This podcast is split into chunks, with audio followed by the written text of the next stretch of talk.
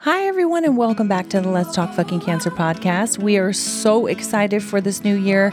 We have so much in store for you for 2024. We have some amazing interviews, some exciting professionals, some fun tips and tricks, and we're even adding in what is new in cancer research. So please join us every Tuesday for some brand new episodes starting next Tuesday. But for today, we are going to enjoy Miss Sarah Stratton from episode 4, Oncology Nutritional Therapy Practitioner. She gave us some of the most amazing information. I can't wait for you guys to revisit this episode and really soak it in. It was one of our most favorites from last year, and we want to share it again with you today. And again, we will be back with you next week with all new episodes. We would also like to apologize and acknowledge our absence over the last month on and off as we were experiencing the loss of one of our most dear family members, my bonus dad.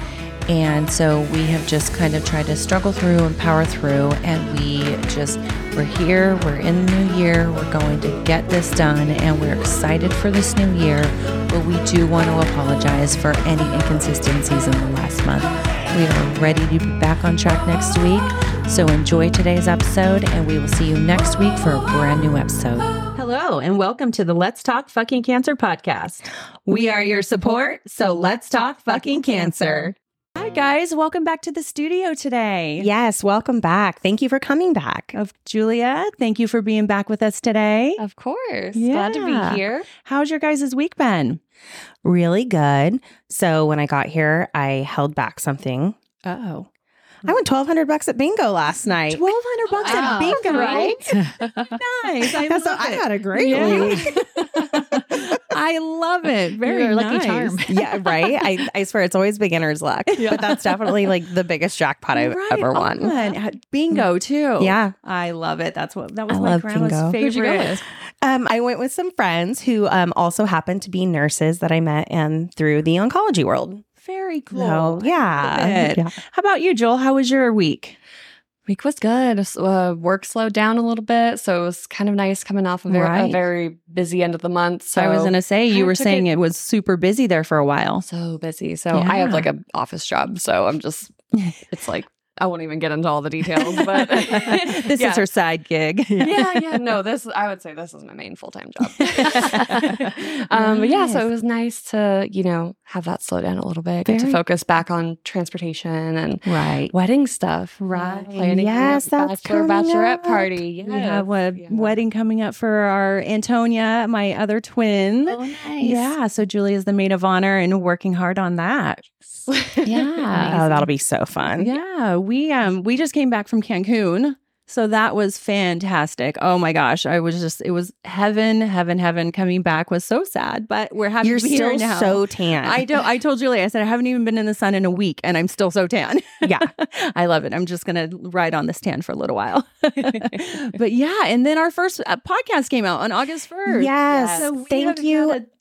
Yeah, just thank you for the outpouring of support and kindness and.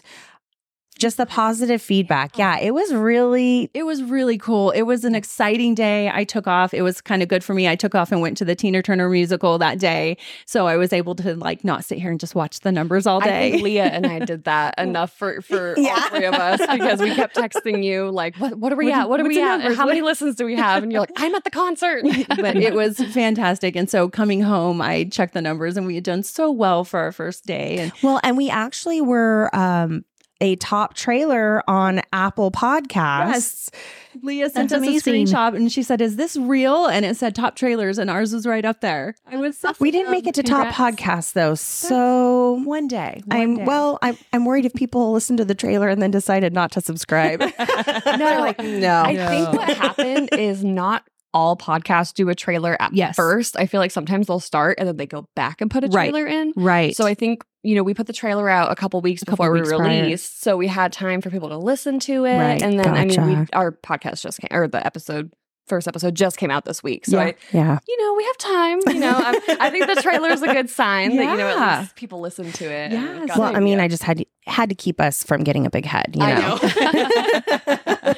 know. No, but it's been a fantastic week, and we're so lucky today. We have our first in-studio guest, Sarah Stratton. I'm really excited. Yes, from Remission Nutrition, and you are an oncology nutritional therapist, correct? Yeah. Mm-hmm. Yep. All right. Well, tell us, how did you get into that field? What brought you there? Well, what brought me there was my own cancer journey. Okay. Yeah. So I've always been I call myself a nutrition nerd. Okay. My whole life. When my mom took me out to eat when I was younger, we would always go to the Sizzler. I don't remember if you guys remember the Sizzler. Salad bar was my favorite. My favorite. And I would always pick up all the broccoli and cauliflower. And then the people that were working there, they'd come over to my mom and say, like, did you make your daughter eat like this? And she's like, no, you see my plate is all mashed potatoes and other things. And she's always like, so I've always been really into nutrition and health, but my own cancer journey brought me to kind of support others through nutrition and kind of further my education in oncology nutrition. So tell us about your cancer journey. Yeah. So when I was 37, I was actually listening to a podcast. Wow. And they were talking, it was just like a group of girls that have a podcast, and they were talking about doing a self-breast exam. And I was like, oh, I haven't done one of those for a long time. So I was driving and feeling around, and I was like, oh, I feel like a little eraser kind of on my breast. And so didn't think it was anything. I had two daughters, and one was 2 years old, and I was like, oh, probably milk duct clog, but I should probably get it checked out. I like the fact that when you say it felt like an eraser. Yeah. That is the most descriptive explanation that I've ever had, because it's always just check for a lump. Yeah. Just check for a lump. I happen to have dense breast tissue, so it's lumpy. So, like very finite or so. Okay. Yeah. So it felt like an eraser. Yeah. Thank you. Yeah. Yeah. I know. I'm sure probably everybody feels a little bit differently, but that's how it felt for me. Okay. And it was tangible kind of thinking about it as I went through treatment, like, oh, the eraser's kind of going away, so. Right. So I was diagnosed when I was 37 with stage 3C triple positive, HER2 PR positive. And so pretty much a shock to me and my family. So that's kind of where it all started. And so does that mean that yours was hormone receptive or non-hormone receptive? It was hormone receptor positive. So ER positive, estrogen positive, progesterone positive, and then HER2 positive. Mm-hmm. So as soon as I kind of found that out, I've been working in healthcare for 20 years, but more on the administrative kind of professional side and marketing and strategy. So thankfully, healthcare was very close to my heart. So I was able to accelerate my path and, knew who to go to and when to go to them. But that's kind of how it all started. Oh, wow. Yeah. So what did that cancer journey look like before we get into the professional side of what you're doing now? How did your cancer journey look? Yeah. So as soon as I was diagnosed, and I figured out kind of the staging of everything, I was led into the traditional path, right? So for me, because it was already accelerated, was immediately into chemotherapy. Okay. And so my journey looked like chemotherapy for about 4 to 6 months. Right. And then I did surgery after that. And so I chose to do a lumpectomy and then also reconstruction. And I think luckily for me, because I was in the medical field, I knew about oncoplasty providers. Oh, okay. And so I had the ability to get to my lumpectomy and reconstruction at the same time. And so I know a lot of people that are thinking about different surgeries, they have to kind of wait and kind of get reconstruction later. And so I really thought it was really cool to find an oncoplasty doctor. Yeah. And she actually was a cancer survivor herself, and a younger one too. She was also 38. Nice. Oh my gosh. And I've never heard the term oncoplasty. Yeah. No, I hadn't either. That, and I had my own plastic surgeon that worked with my oncologist, my surgeon, but I hadn't heard that term. That's awesome. Okay. Yeah. Yeah. So a great find for me. She was in San Francisco, so an easy travel. And so I had my surgery, and then a few months later, I went through radiation. Okay. And so that was probably about 40 sessions of radiation. Okay. So it was a longer kind of term radiation. But kind of going back to when I was originally diagnosed, immediately when I heard the word cancer, I reached out to my functional medicine doctor, who I had already had a relationship with from working on just health holistically. Mm-hmm. And I said, oh my gosh, this is happening to me. What do I need to do to support my body going through all these treatments? Okay. And so for functional medicine, explain that to me. Yeah. So in my case, I functional medicine providers could be integrative medicine providers, DOs, naturopaths. Okay. There's, a lot of different types of functional medicine providers. And so mine was an integrative medicine provider. She was traditionally MD and she switched over to kind of more functional medicine. And I had a consultation with her right when I was diagnosed, and we got on a path to support my body with nutrient dense foods. Okay. I did a lot of fasting. I did keto when I was going through treatment to support my healthy cells, sauna, exercise, sunlight, all of the things just to kind of keep my body at a state of homeostasis as much as I could during kind of the traditional treatment path. Wonderful. And did you feel like though that also helped you support your mental health? It did, because it gave me something that I could do for myself. Right. And so a lot of people when we're diagnosed with cancer, we're relying on the oncologists and the surgeons and our medical team to lead us through it. And we're asking them, what am I doing next? But taking it into our own hands with lifestyle strategies, we have control of certain things. We have control of when we go to sleep. We have control of what we put in our body. We have control of our relationships. And so I really believe that that supported me. And I think because I had that alternative approach, my chemotherapy was much smoother. My radiation was much smoother. Now working with a lot of cancer clients, I see that chemotherapy, their numbers look, they're always testing their white blood cells. Right. And because of chemotherapy, they might have to delay treatments. That never happened to me. And I believe that was because I was supporting myself so holistically during that time. Wow. Okay. Listening to you, I already have a client in mind who I need to get into contact with you. I love this so much. That's great, because I definitely had I wanted to take a more natural approach and do more natural, holistic things for myself and work especially on my mind and stuff throughout. But I didn't have a functional medicine doctor. Yeah. That would have been a great resource to have. Yeah. And I think that's where a lot of people are at, because they might not have access to one, and because treatment usually happens so fast. Once you're diagnosed. And so if you don't already have one in your back pocket, it might take a while to get in to see somebody. So wow. Yeah. That's awesome. I think it's probably so overwhelming for a lot of people at first too, when they first get that diagnosis, that you don't even really know what you can ask. I would have never thought I could have asked for any sort of integrative medicine doctor. I think you're told kind of the the rough outline of what your treatment's going to look like, and you don't know that you can ask for other things like that. Absolutely.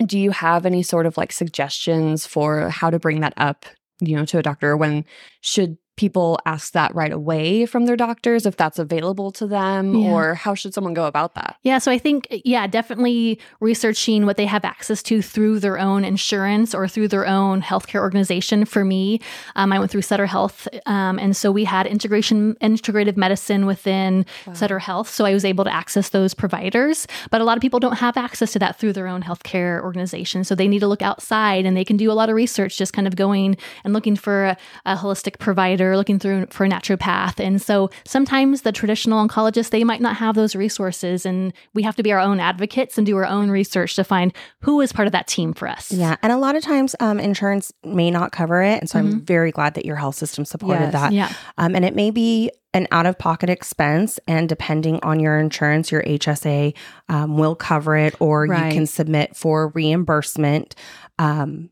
But it is out there, but you may have to be willing to pay out of pocket.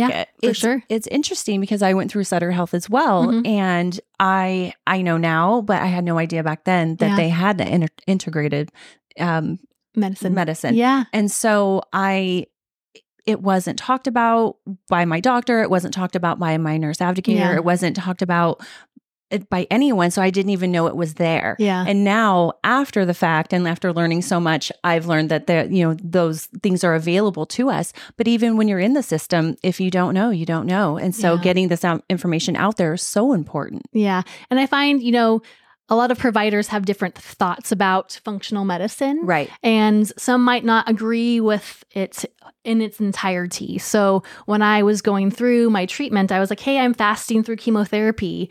And, some of the nurses were a little worried about me, right? Mm-hmm. And they just were like, oh, I don't think that's smart. We don't want you to lose weight. We don't, What was the thought process, or what was the reasoning behind fasting going through chemotherapy? Yeah. So there's a lot of research for fasting during chemotherapy to support your healthy cells. So obviously chemotherapy is attacking your whole body, right? It's kind of going after those cancer cells, but it's also going after the healthy cells. It can't kind of spot treat. And so with fasting, it puts the cancer cells more at stress. So the chemotherapy can be more effective at targeting them, but also it kind of helps protect your healthy cells.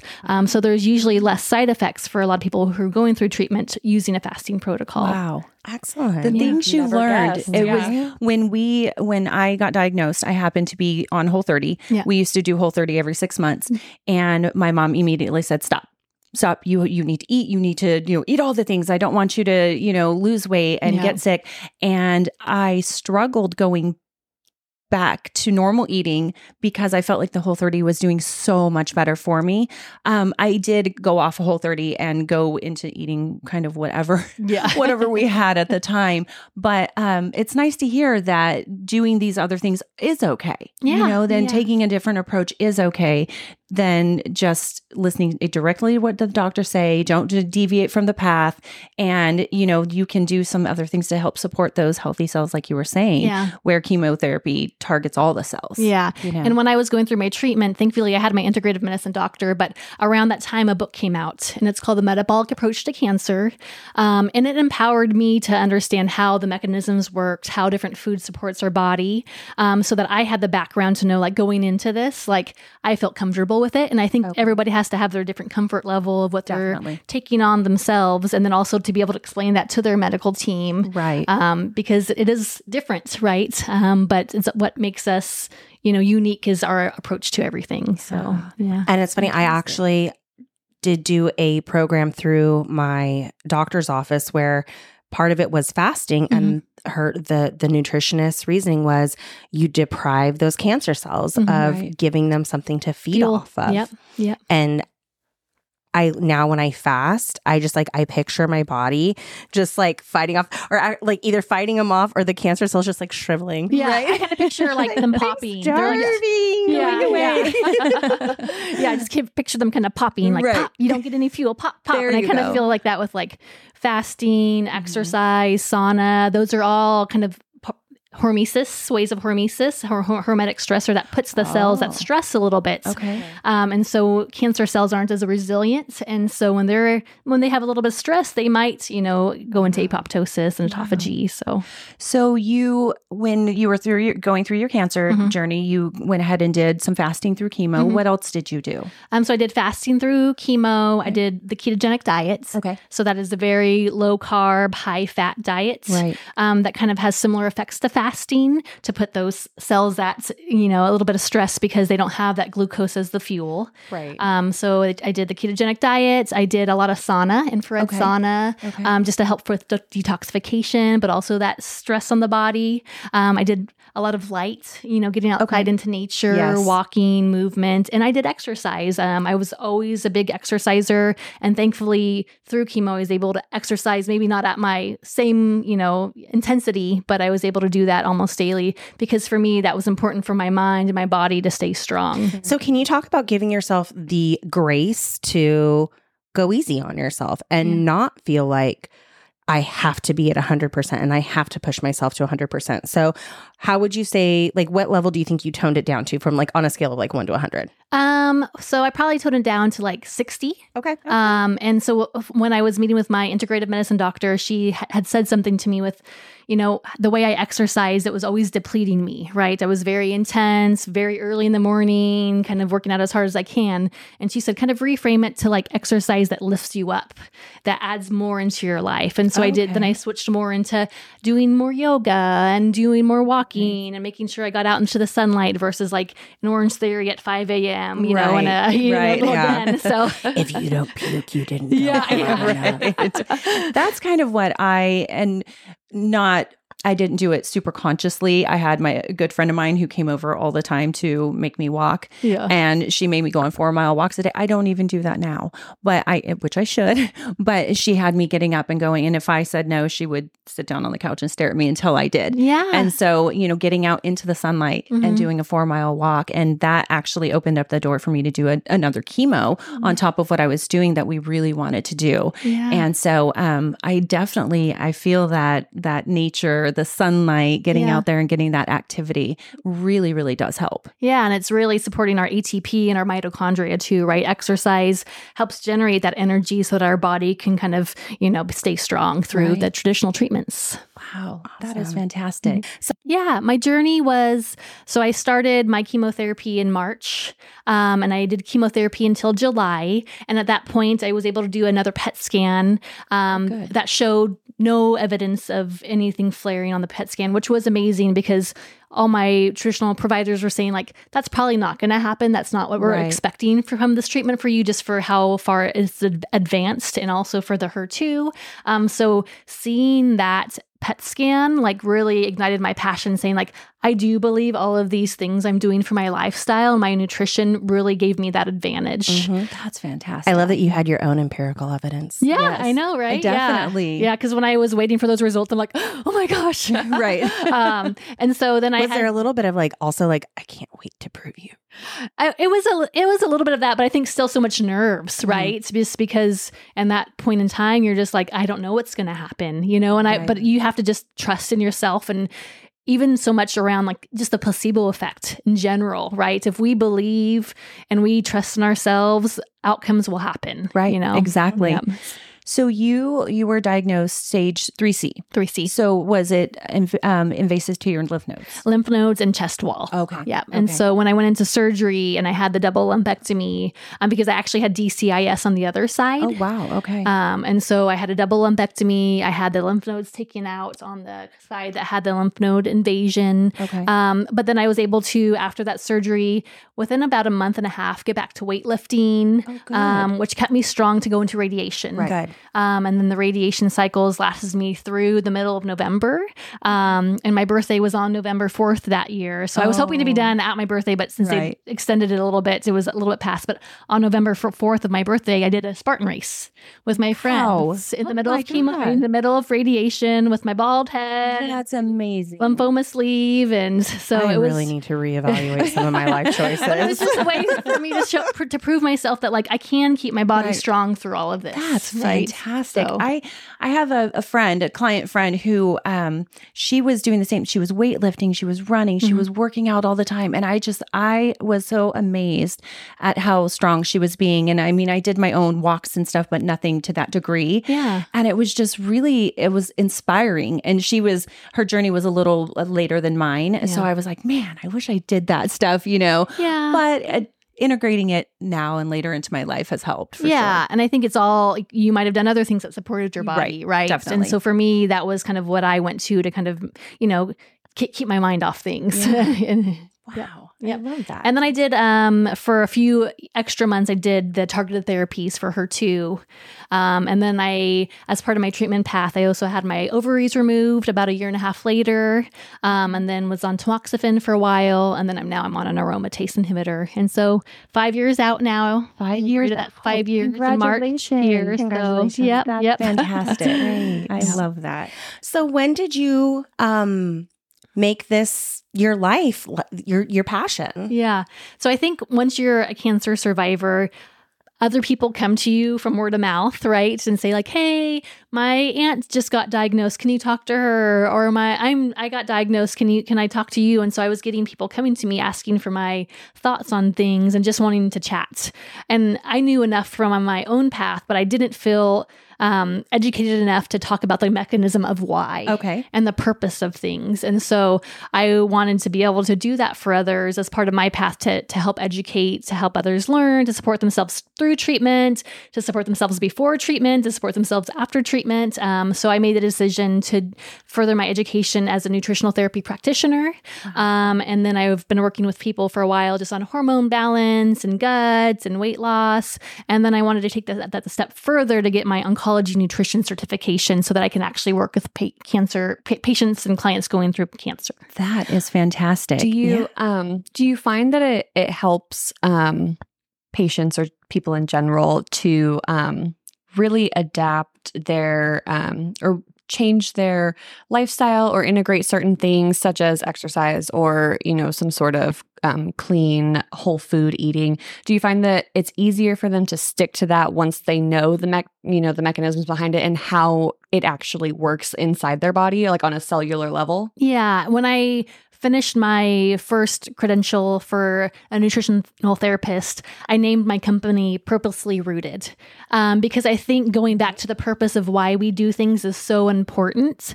And it's like, yes, you should eat some more cruciferous vegetables, some more broccoli, some more kale, some more arugula.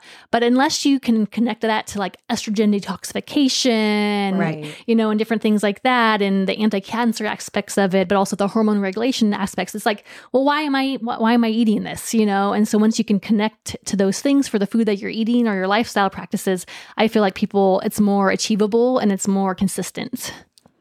Yeah, I love this so much. Sense, yeah. We get so many questions about nutrition, mm-hmm, and so many questions about hormones, yeah, and the nutrition and a lot of things I don't know, and yeah, I don't know how to answer. So finding you is such a blessing because we can get some of those questions answered and bring those people to you and help them out so much. Yeah. I just love this. Yeah. Yeah. It's part of my passion just to help others. And hopefully one day my ultimate goal is like to be in Hawaii on the beach, yes, you know, but also have my part-time practice as a nutritionist. From an iPad. Yeah. Yes. From the iPad. So I'm just kind of working up to that. I like your plans. Retirement. So what brought you to Remission Nutrition? Yeah. So when I completed my education with the Oncology Nutrition Institute, the owner of Oncology Nutrition Institute also had started up Remission Nutrition. Oh, gotcha. And she had recently sold that so she can focus on the school, but she said, hey, you really have to meet the owner of Remission Nutrition, Jen Nolan. You guys will get along so well. And so we had our first Zoom together and it's like, hey, I think we were meant to be paired up together. I love and that. So it was just so awesome because I wasn't sure what I was going to do after I was done with that education. I was like, oh, maybe I'll see a few people on the side here and there, but right, to be able to be brought into a group who's been doing this for a long time and have that sisterhood and support and case review and foundation has been so amazing, and I'm so happy and excited. Wonderful. So how many practitioners are there? We have 4 total. So just a few of us. And a few of them are located in Colorado, one in Texas. And then I'm the only one right now on the kind of... So you are able to do national consultations and work virtually with patients and clients? Yeah. Yeah. We see everybody by Zoom. We actually have people worldwide. That is exciting. Yeah. Oh, yeah. I am so excited. This is so great. How xenophobic of me to only think of Roseville. You're right. I know. Oh, my gosh. Well, the amazing thing is that we work in partnership with a lot of naturopath providers. Okay. And so they send us referrals for nutrition many times because the naturopath provider or the integrative provider, there's so many things that they want to spend their time with their patient on. Okay. And so diet, nutrition, it takes so much time, and our real goal is really to meet everybody where they are, and to support their body depending on their type of cancer, where they are, what kind of treatments they're in, and so we can. So we can come up with an individualized plan for them. Yeah, for everybody, and we are really terrain focused, and so the book I mentioned before, The Metabolic Approach to Cancer, it kind of goes back to like having that great terrain, the soil in our body to make cancer in a hospital place to survive. And so we kind of look at digestion, hormone balance, inflammation, your immune system, your stress. And then we kind of look at it an individual and say, where are your biggest opportunities? Okay. And develop a plan for them. Okay. So what are some of the most commonly, or what are some of the supplements that you use a lot? Supplements, I would say vitamin D is like queen.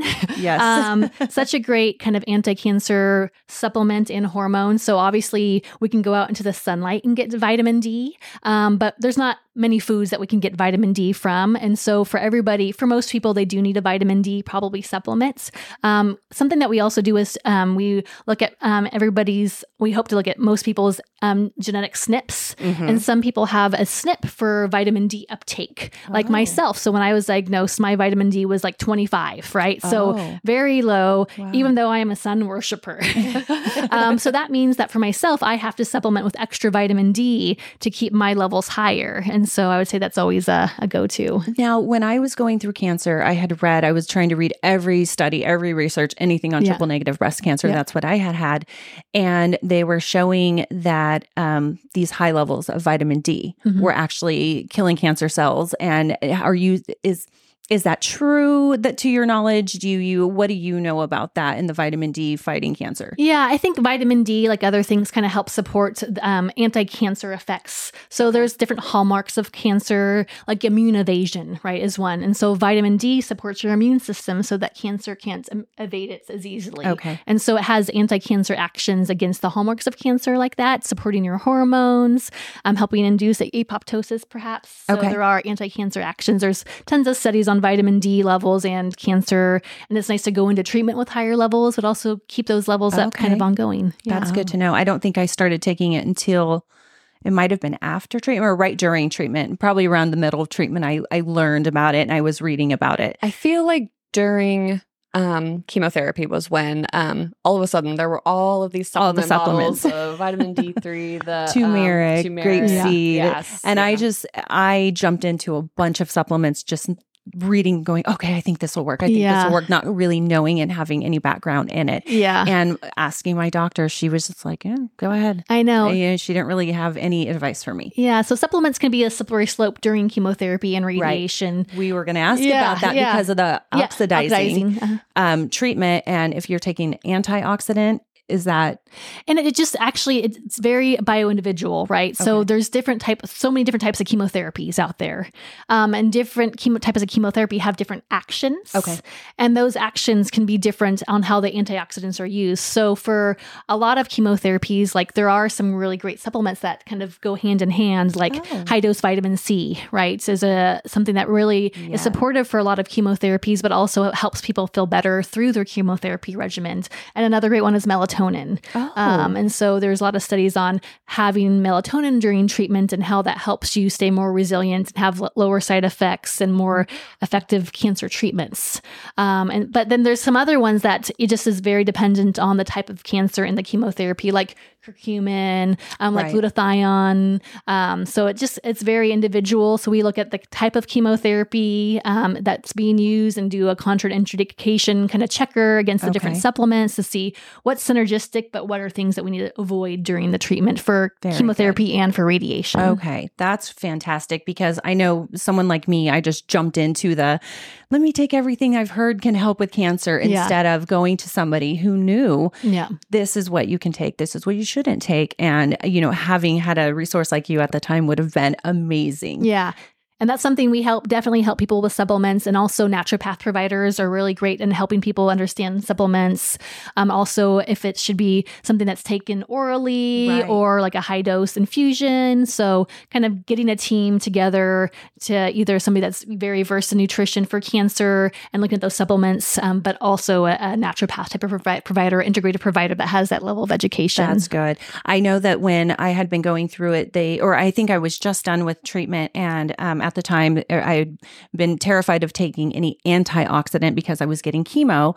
And I want to say it was on the East Coast, they were doing IV vitamin C infusions with chemotherapy. And I was like, wait a minute, that goes against everything I thought I knew. Yeah. And then come to find out, it is such a huge help. Yeah. And there's different types of, so obviously antioxidants are in pretty much all types of plant foods, right? So we never want somebody to avoid eating blueberries or, getting those brightly colored pigments and polyphenols in their foods. Their foods, I feel like, are always pretty safe. It's those high dose supplements that we just need to be more wary of. But sometimes at a lower dose, a supplement could have like an antioxidant effect, but then sometimes at a high dose, like the IVC, it's like a pro-oxidative effect. Oh, okay. And so it's just very individual each time around. That's good to know. Yeah. That's really good to know. I love that. Mm-hmm. So one thing that I've heard that I've always been curious about, and it kind of just popped into my head, so I'm glad we have you here, is I've heard that disease can't thrive in an alkaline environment. So do you have any takes or opinions on keeping your body at an alkaline state? I think the way I think about that is the way we eat in an anti-cancer environment and with nutrient density. If we eat a lot of plants, a lot of green, and avoid the processed foods, our body will be in that state more naturally. Okay. But if we start to eat inflammatory foods and sugars, you know, so that's kind of the point of view that I take looking at it in that way. Okay. Because I think if we're looking at our terrain and our soil, if we're feeding our bodies, you know, leafy greens and great pigments from teas and herbs and spices, our body will get into that zone where it needs to be very strong and kind of make cancer in the hospital to thrive. Okay. Yeah. Okay. I love that. Yes. Do you have, so you're saying it's very individualized. Yeah. And what do you think though, or do you see a difference in diet shifting through treatment, after treatment and such? Because during treatment, you're getting your chemo, your radiation, all those things, and your hormones are being disrupted and we don't quite know where we're going to land at the end of that. And then at the end, you're kind of learning your body again and your hormones, mine were out of whack. And I have quite a few clients who this is a huge question with them is now after treatment, you know, should their diets be different than it was during treatment? Should we be focusing on a different train of thought through each stage, or is it just kind of individualized again? So I think from our approach, we always focus on the metabolism, and our approach is very much the metabolic approach to cancer. And so making sure that our blood sugar is balanced is probably foundational. And just because the blood sugar, you know, if we have too much glucose, it can kind of maybe support some of the cancer pathways. And also it makes us feel crummy. And if our blood sugar is up and we're eating high carb foods, our immune system is suppressed. So I would say the metabolic approach and blood sugar balance is always foundational.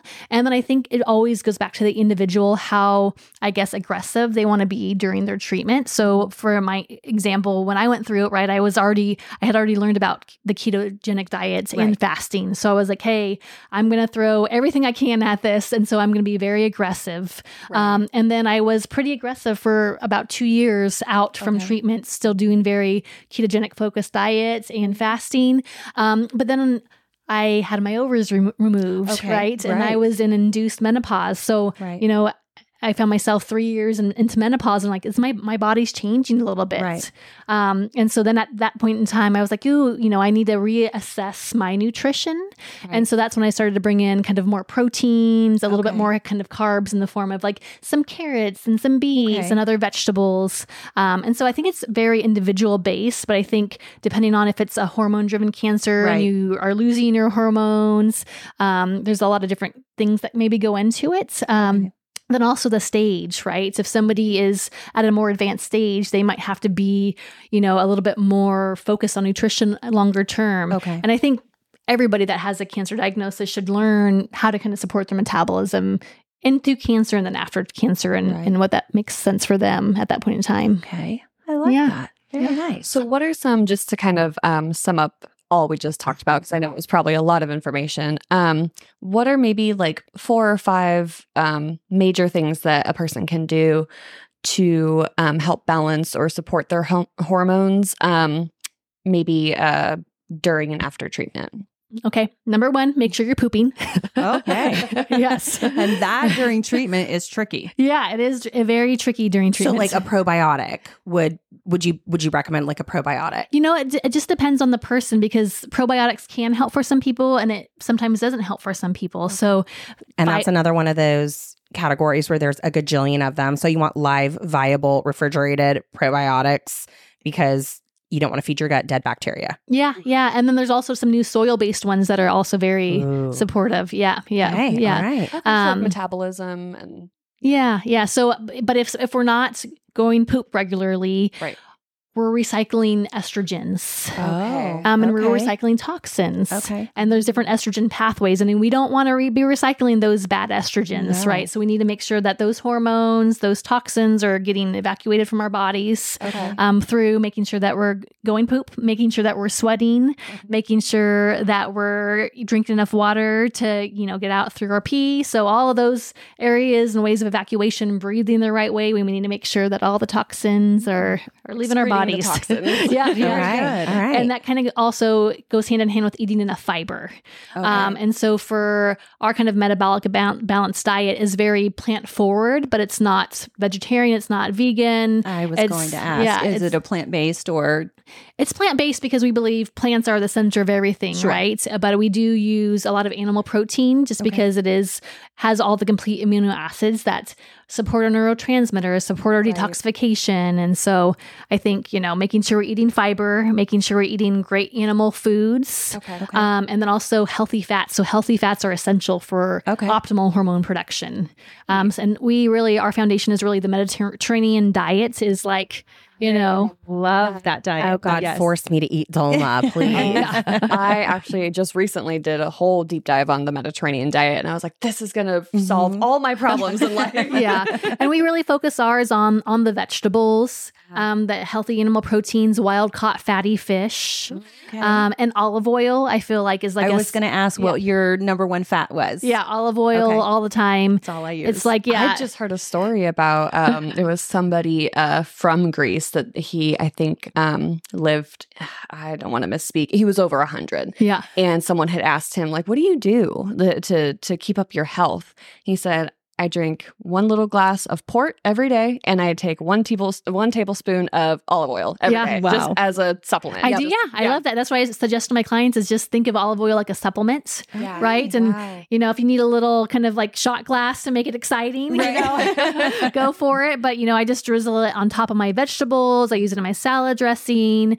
I take it as a supplement. Olive oil, I think, is awesome. So, nice. Fantastic. That's awesome. I think that's great tips for, I'm sure. And then I'll just add one more that I really always think about too for hormone production is just really supporting the gut, right?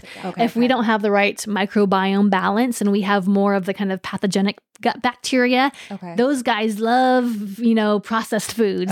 And so when we eat foods that are processed, higher carb, those guys are like proliferating and they're crowding out the good bacteria. We want all the good bacteria. Those guys like the fiber. So all the greens, like the artichokes and the asparagus and your spinach, they love that stuff. And so the more good bacteria we have, the more stronger our hormones are, the more our inflammation work, our immune system works, and we can fight off inflammation. And I really like to think about our gut as being kind of a multifactorial system. So there's prebiotics, and that comes from all of the great, amazing, like colored vegetables. And then there's probiotics, and that comes from like the sauerkraut and the kimchi. That helps kind of support and build more of those healthy gut bacteria. And those create postbiotics. I don't know if you've heard of postbiotics before, but those are the magic that happens when we feed the probiotics to prebiotics, and that helps our create B12. It helps our neurotransmitters. It's kind of like the magic juice after all, to support our gut bacteria and microbiome. Well, and there's also the brain-gut axis. And so a well-balanced microbiome really heavily influences your mental health and is really great for depression and anxiety. I mean, it's just... There's so many good things about good gut health. Your hormones, your mental health, your inflammation, everything starts in the gut. Especially after, you've had chemo and your immune system has been, wiped out. It's so important to repopulate your gut with that good bacteria. That's a great point. Something that I think I'm going to put on a t-shirt. I talked about it with one of my clients was when in doubt, sauerkraut. Oh, I love it. I love that. I need one of those. I'm a kimchi girl. Can you come up with one for kimchi? I'm a cricketer. I will make you the shirt. Awesome. I love it. So speaking of the diet and all that, do you have, which I'm assuming you do, but a preference, organic versus non-organic, and any kind of tips do you have for that? Because you hear so much about, oh, it doesn't matter if you eat organic, it's still tainted and blah, blah, blah. What do you have to say about that? Yeah. So I think about it like in a framework of good, better, best. And so I think good is organic, right? I think organic is awesome. And I think if you want to start kind of at that base level, at least doing organic with the Dirty Dozen and the Clean 15. I'm not sure if you guys are familiar with EWG, but they come out with the Dirty Dozen, Clean 15 every year. And those are the vegetables where the glyphosate is more saturated in them. Like think about a strawberry, right? You're just... you know, any kind of pesticide is just saturating that strawberry versus if you're eating a banana, right? That banana has, you know, the skin to protect it from the pesticide. So definitely think starting, you know, with the Dirty Dozen Clean 15. And then if you can go, you know, all organic, if you, you know, as possible, that's better, right? So just because our soils, our rainwater, the water does have, you know, pesticides in it. And then I think best is getting at your farmer's markets. Yes. Because you get it local, you get it seasonal, you can talk to the farmer, you can say, do you spray? Even if they don't have that organic certification, you can kind of learn, and it's local, so it has higher polyphenols. So I think that's best. And if you don't know where your local farmer's market is, you can literally Google farmersmarket.org, and they pull up a schedule and based on your zip code, and you can find a local farmer's market. Oh, that's fantastic. I love ours right out here at Whole Foods. Yeah, that's my favorite one. I drove by mine today. I actually hit the one on the way here because I was like, I missed mine. So I was like, I bet there's one up in that direction. So I Googled it. I'm like, I'll head it on my way up. Yep, so I have my veggies in the car right now. And I have an ice pack. It's so funny. I have been talking about these strawberries, and any of my friends listening, they've already heard about these damn strawberries. I can't stop talking about them. They're so good. They taste like candy. Oh. Yeah. Like I literally go to the farmer's market. I know. So much different than the store. Just for the strawberries. Yep. Yeah. Yep. I learned, it was so funny. It was years ago when I was actively in the nursing world, and Farm Fresh to You was a big new thing. Yeah. I forgot about that. Yeah. And so we started getting the boxes, and one of my coworkers, she said, you're going to be so shocked at what that carrot tastes like compared to the little shaved down baby carrots that we get at the grocery store. And I told her after I got my box, I said, I haven't had a full carrot like that in forever. And it was phenomenal. Like it tasted so different. I have such a hard time coming back to the States after traveling internationally because nothing tastes good. Yeah. And I mean, I remember we were doing an excursion in Costa Rica. It was a cooking excursion. And we had, you know, we made this salad and there was no dressing on it. And I forgot what a tomato tasted like. And it was the most delicious thing. Like I'm like, I can taste the memory as I'm talking about it. Yeah. But yeah, that just those just got actual natural flavor.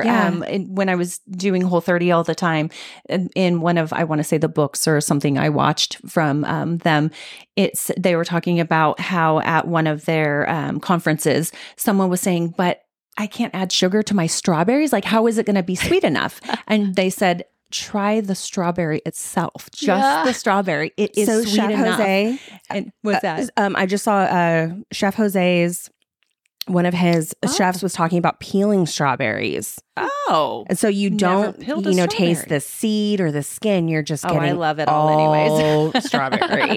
Yeah, but it was just, it's funny to think that we've done things so long over time, like adding sugar to your fruit or adding when it's naturally sweet. Yeah, why would we be doing your vegetables, boiling your vegetables to death, and getting rid of all the good stuff? Yep. And it's like there were so many things I was raised doing that I'm thinking, what in the world are we doing? Adding sugar to our cereal and our fruit and boiling our vegetables to death. And so, you know, growing up, I've learned a lot of better ways to do it. But since cancer, I've definitely learned a lot of better ways to do my food. And so, and it's funny, I was doing my Instacart order this morning and I noticed that organic is pretty much the same price as regular now. Oh, really? It's kind of honestly like... I'm stunned at what the cost of a head of cauliflower has come up to. Yeah. Everything's but literally expensive right now. An organic cauliflower head was the same price as non-organic, so why wouldn't I go with organic? Yeah.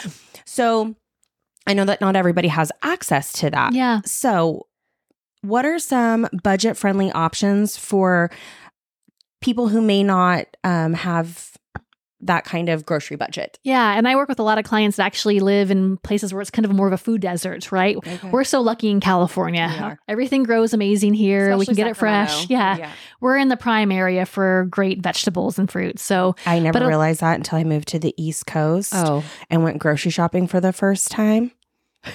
culture shock. Yeah. Please. Sorry to interrupt. Oh, no, it's true. I didn't realize that too much until I started working with so many people that don't live in California. And I say, do what you can, right? But we can always use frozen vegetables, organic, if we don't have fresh. Okay. And so usually if they don't have fresh, you can go to the freezer aisle, you can get a bag of frozen broccoli, cauliflower rice, asparagus. There's a lot of different things you can find in the frozen aisle. And I think that's a great option if you don't have that option to grate fresh produce. Okay, cool. That's good to know. Yeah. Thank you for sharing that. I always steer clear of canned. Do you feel the same way, or do you think that there's still some benefit to canned? I mean, it just all depends on what you have access to, right? And so if you don't have access to the fresh and you can only have cans, then look for the best quality canned, right? And just kind of meet yourself where you are so you're not too stressed about it. I like that saying, meet yourself where you are. Yeah. And something, my little tip and trick that I always tell everybody is like, herbs and spices are such an easy way to kind of get those extra nutrients. Say it's like, okay, I didn't eat a ton of vegetables today, or I don't have access. Like, I haven't gone to the farmer's market for the last week, so I didn't have a lot of veggies. Right. And so this morning when I made my eggs, I looked in the pantry and I was like, okay, I got this spice, I got that spice, I got this herb. Okay. And so I'm still getting a lot of the great polyphenols and antioxidants from vegetables, but in a spice and herb form. Know. I never thought about it that way. I love the thing about herbs and spices, and I used to think vegetarian food was boring. Oh. And now I realized how boring a traditional meat and potatoes diet can be, because you rely so much on the flavor from the meat and the meat juices, whereas in a vegetarian or vegan plant-based diet, you're using a lot of spices and seasoning, and it's almost more exciting because you're almost getting more adventurous flavors and better flavor profiles than just,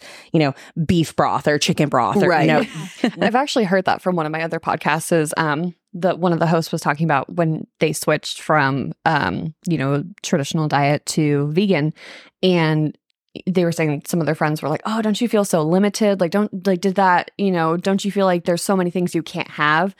And he was like, no, I've discovered so many things that I can have. That I feel more creative. Yeah. It really opens up a lot of creativity and just like freedom to incorporate foods that you would have never done before with that traditional meat and potatoes and rice and I love pasta. That. Yeah. I even think about my meals. I'm not a big artist in the traditional sense, but sometimes I make my plate look like art, which is kind of weird. So it's like, I look at all the colors and I'm like, okay, I got my protein. I got my, chicken or my fish or my eggs, right? And then I got my veggies, but I'm getting all these colors and placing it nicely. And I'm getting my nice good fats or my hot sauce to kind of make a little rim around it, my microgreens on the side. It's really silly, but I'm like, oh, it's art. That's great. I cannot eat a dinner that is all one color. Yeah. There's something so off about it to me that I'm like, this isn't right. And I need more color. Julia and her fiance are amazing at their diet and cooking. I think I don't know that she knows I really think that of them, but I think they're so inspirational.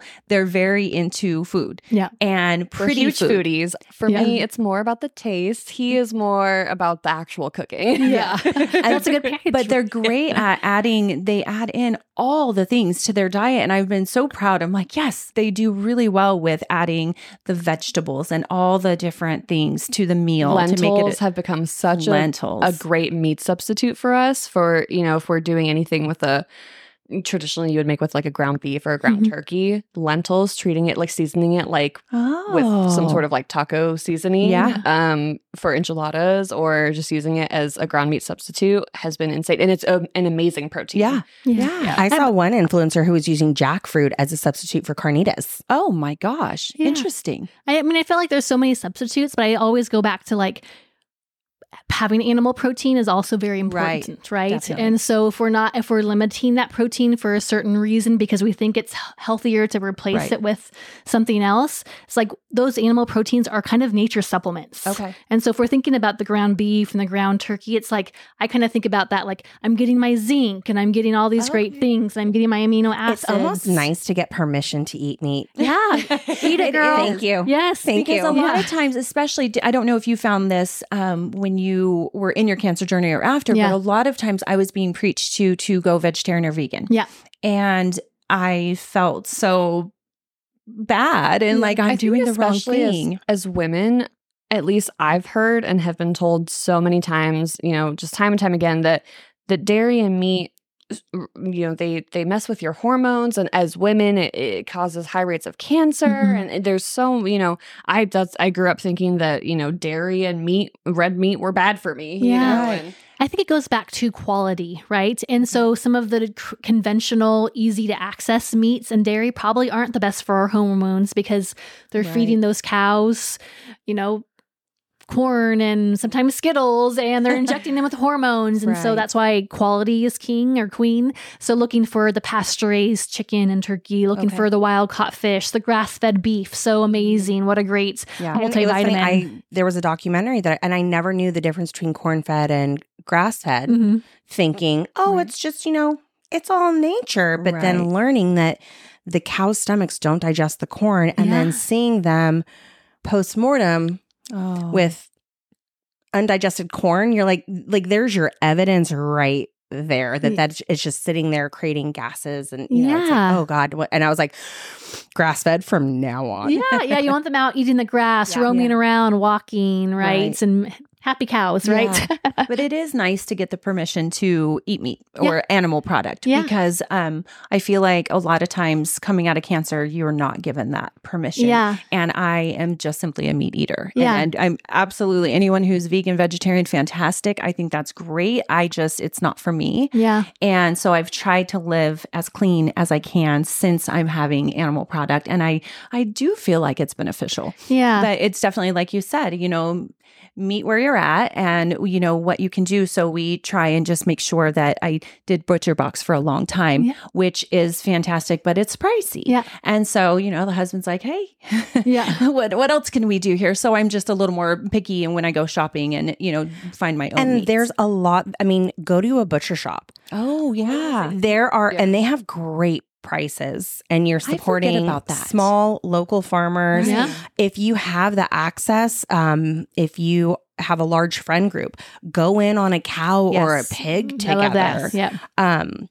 You're going to get, you know, the cuts you want, and you're going to know what you're getting, where it came from, exactly. Yeah. And I was nervous too when I was going through my cancer journey, kind of being more on the far side of plant-based. Yes. I still had some animal protein, but as I've learned more, I know the purpose of it. It takes that pressure off a little bit more, and that's great. Yeah, and I know the purpose. And when we get back to the metabolism, right?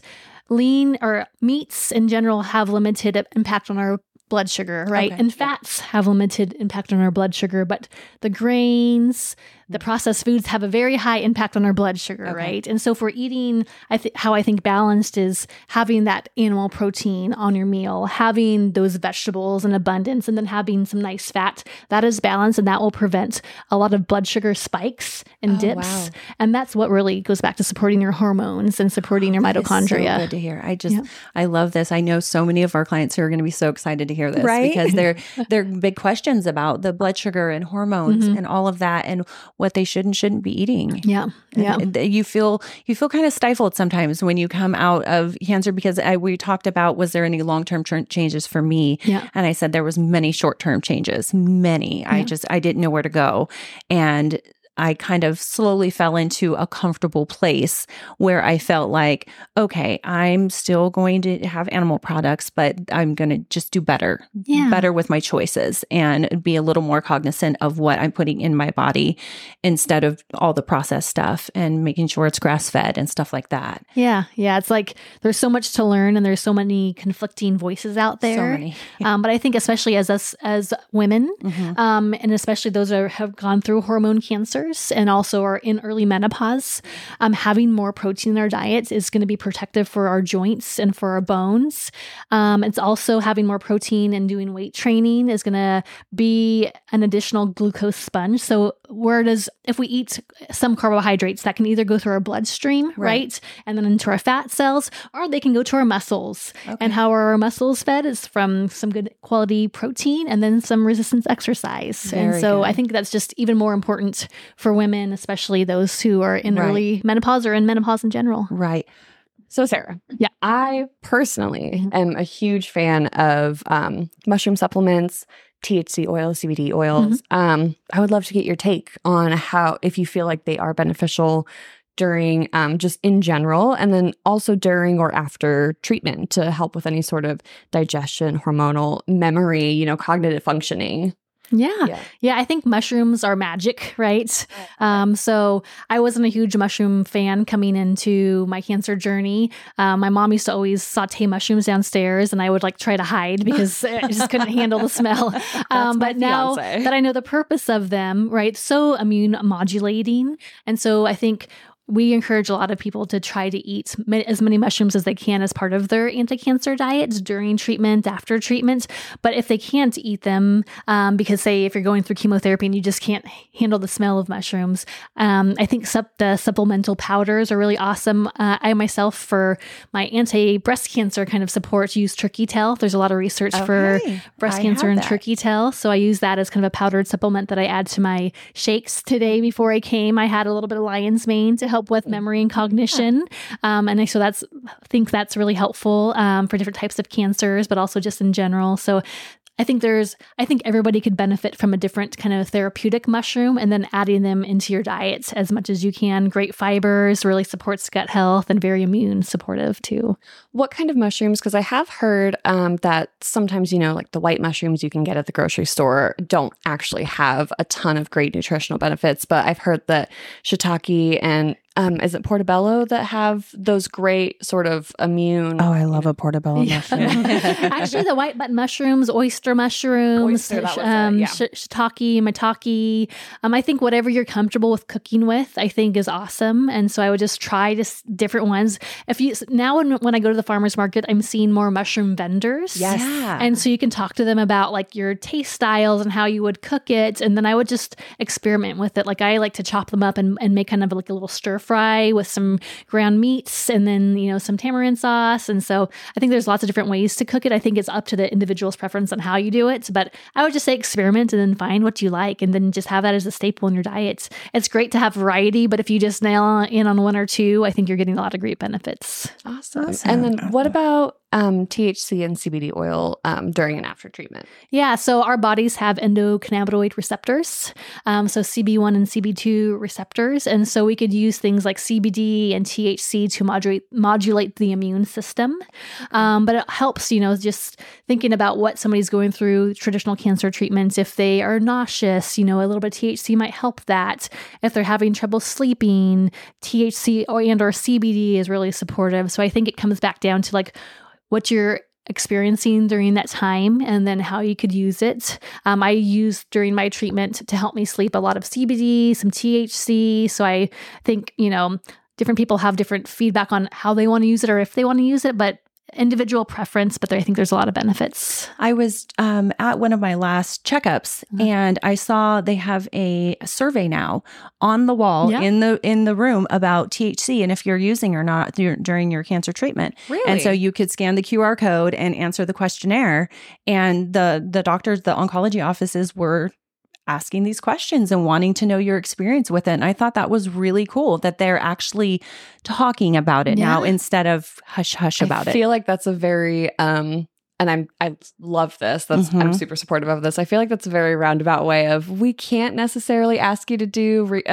a study right now, but please give us your feedback. Yep. Yeah. And it was really cool. And it was kind of comforting to say, hey, my doctor, who's super traditional, and it's your chemotherapy, your surgery, your radiation, you stay on this path, was like, hey, if you want to take this survey. And I was like, absolutely. Yeah. I just thought it was really cool that they were putting it in all the patients' rooms and really caring about, hey, what else are you doing and how is that affecting you? So I thought that was really neat that they were incorporating that now. Yeah. Once they approve it federally, I think it'll be amazing because it can be studied scientifically, researched. Yeah. I mean, and I feel like there's already some great research out there, but absolutely. I have noticed some of my clients, they have federal jobs. Right. And so I was talking, I'll talk to them about sleep, and it's like, if we've tried all of these other things, have you tried this?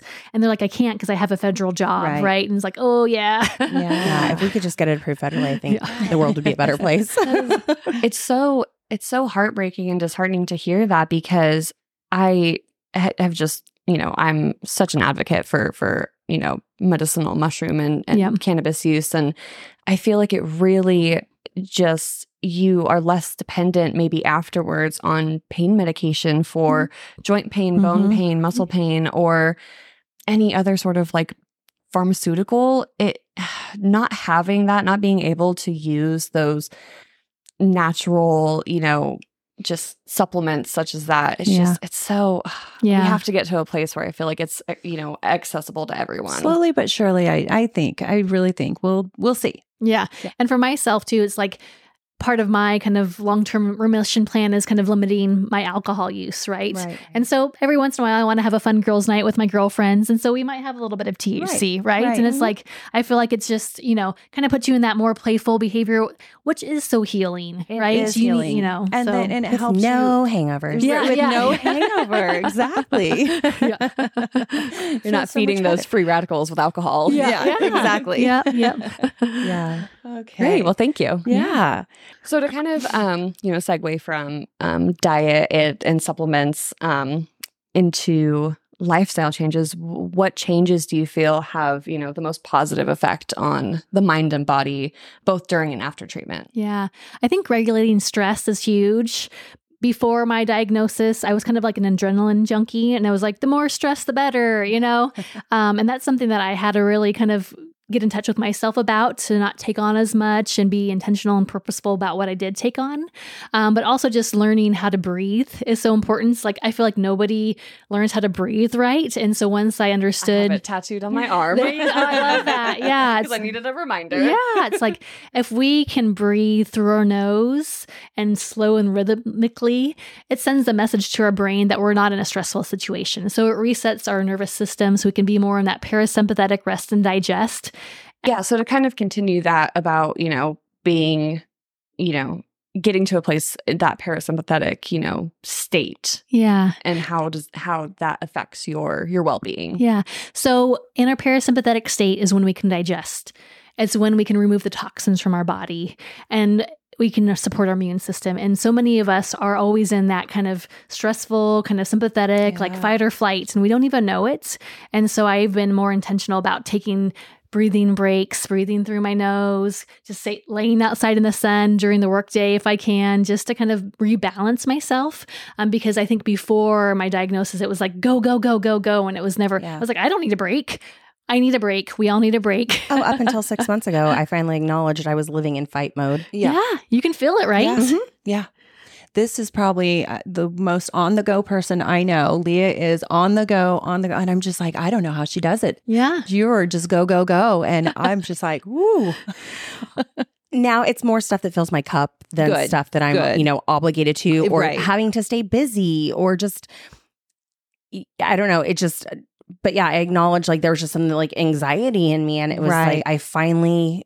after, you know, just kind of doing some shadow work and stuff, it was like, no, I'm constantly living in fight mode. Yeah. Right. And it was going, I don't want to do that, and taking a step back and being mindful and just, filling my cup. Yeah, I love that. And I feel like when we're going through cancer treatments, it is very scary, and there's a lot of stress that can come of it. And you know, you're going through treatment, you're feeling like a little pain in your body, and you're like, is that the cancer spreading? Yes. And then you're going into a panic attack.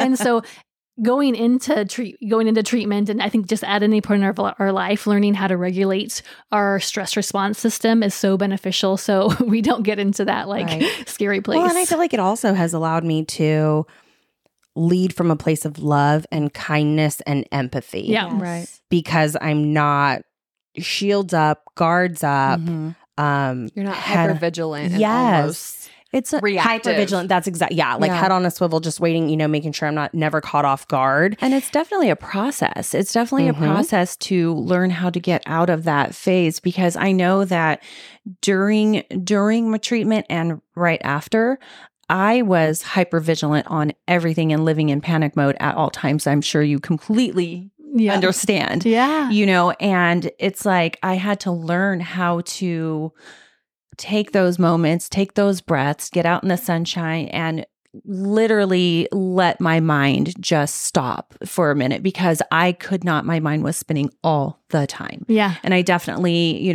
I went into therapy and that's helped a ton, but it's like, it's a process to go through all of this and get to a place where you can feel like you're just in a more calm state. Yeah. And so just people working on, getting to that state and doing the things that they can to maybe help their mental health just kind of catch up with their physical health, Yeah. And I think there's little tools and tips, and I think it's individual for everybody. Like, can you do meditation? Is it just breath work? Do you want to try an adaptogen? Right. Is yoga right for you? Do you want to do Reiki? There's so many tools in the kind of anti-stress toolbox, and I've tried them, most of them, but it's like you can kind of go, once you learn them, can kind of go back to your right. core, and figure right. out what works best for you. What do you pull in when you need it most? Yeah. And actually, to go back a little bit, can you explain what an adaptogen is? Is that like ashwagandha or? Yeah, an adaptogen is a plant agent that adapts with your body. So if you are very low energy, it kind of helps bring the energy up. If you are too high stressed, it kind of brings you down to the middle. So it kind of helps bring your body into homeostasis. So things like holy basil, ashwagandha, rhodiola are all different types of adaptogens. Even turkey tail and different mushrooms that we talked about are adaptogens that they're modulating our immune system. So there's so many different adaptogens. And I think about finding what's right for you. So I use like holy basil more often because sometimes the ashwagandha can kind of promote some of the hormone excitement a little bit. So just finding out the right one that works for you and working with somebody that's educated on it is really helpful. Very nice. Awesome. Yeah. I love that. If someone comes to you and you find they have a block mm-hmm. and they're just not able to at that moment yeah. get what you're telling them, or they're just kind of blocked on the exercise and getting out and moving or any of that, do you have any good tips for trying to break through that? Yeah. I think picking one thing that you can do, right? Just kind of really focusing on one change at a time, because we get so many things thrown at us. Okay. And so finding that one thing that works for them at that point in time and saying, forget about the other things. Where's our focus and what's the purpose for that? Going back to that. Well, we appreciate having you here today. I sit here and talk to you. We could talk to you for all. I know. I love this. But I definitely want our listeners to be able to find you. Yep. How can they find you? Yeah. So I do nutritional consultant at Remission Nutrition. And so we have a team of 4 people. So there's all of the services on the website. We usually do packages where we see people a few times and do a very in-depth analysis of their history, their food journal, their treatment, to really create a very individualized plan for them. And I did check out some of your packages, yeah. and I think that they are for the value that they're very reasonably priced. Yeah. Yeah. So that's where you can find me. And you can always follow the Remission Nutrition Instagram. They post some different tips, cancer related. And then on my Instagram, sarahstratton.mtp, I just kind of post about my life and how I'm living with purpose. Fantastic. Thank you so much for being here today. Like Leah said, we could talk to you all day long. I just love this so much. Thank you for coming today. Yeah, thanks for having me. And listeners, if you have any topics that you would like us to follow up on, or if you have any questions, please feel free to email us at podcast@weareyoursupport.com. And follow us on all social media platforms at LTFC_podcast. Find us on Apple Music, Amazon Podcast, Spotify, and hopefully coming soon to all your other podcast platforms.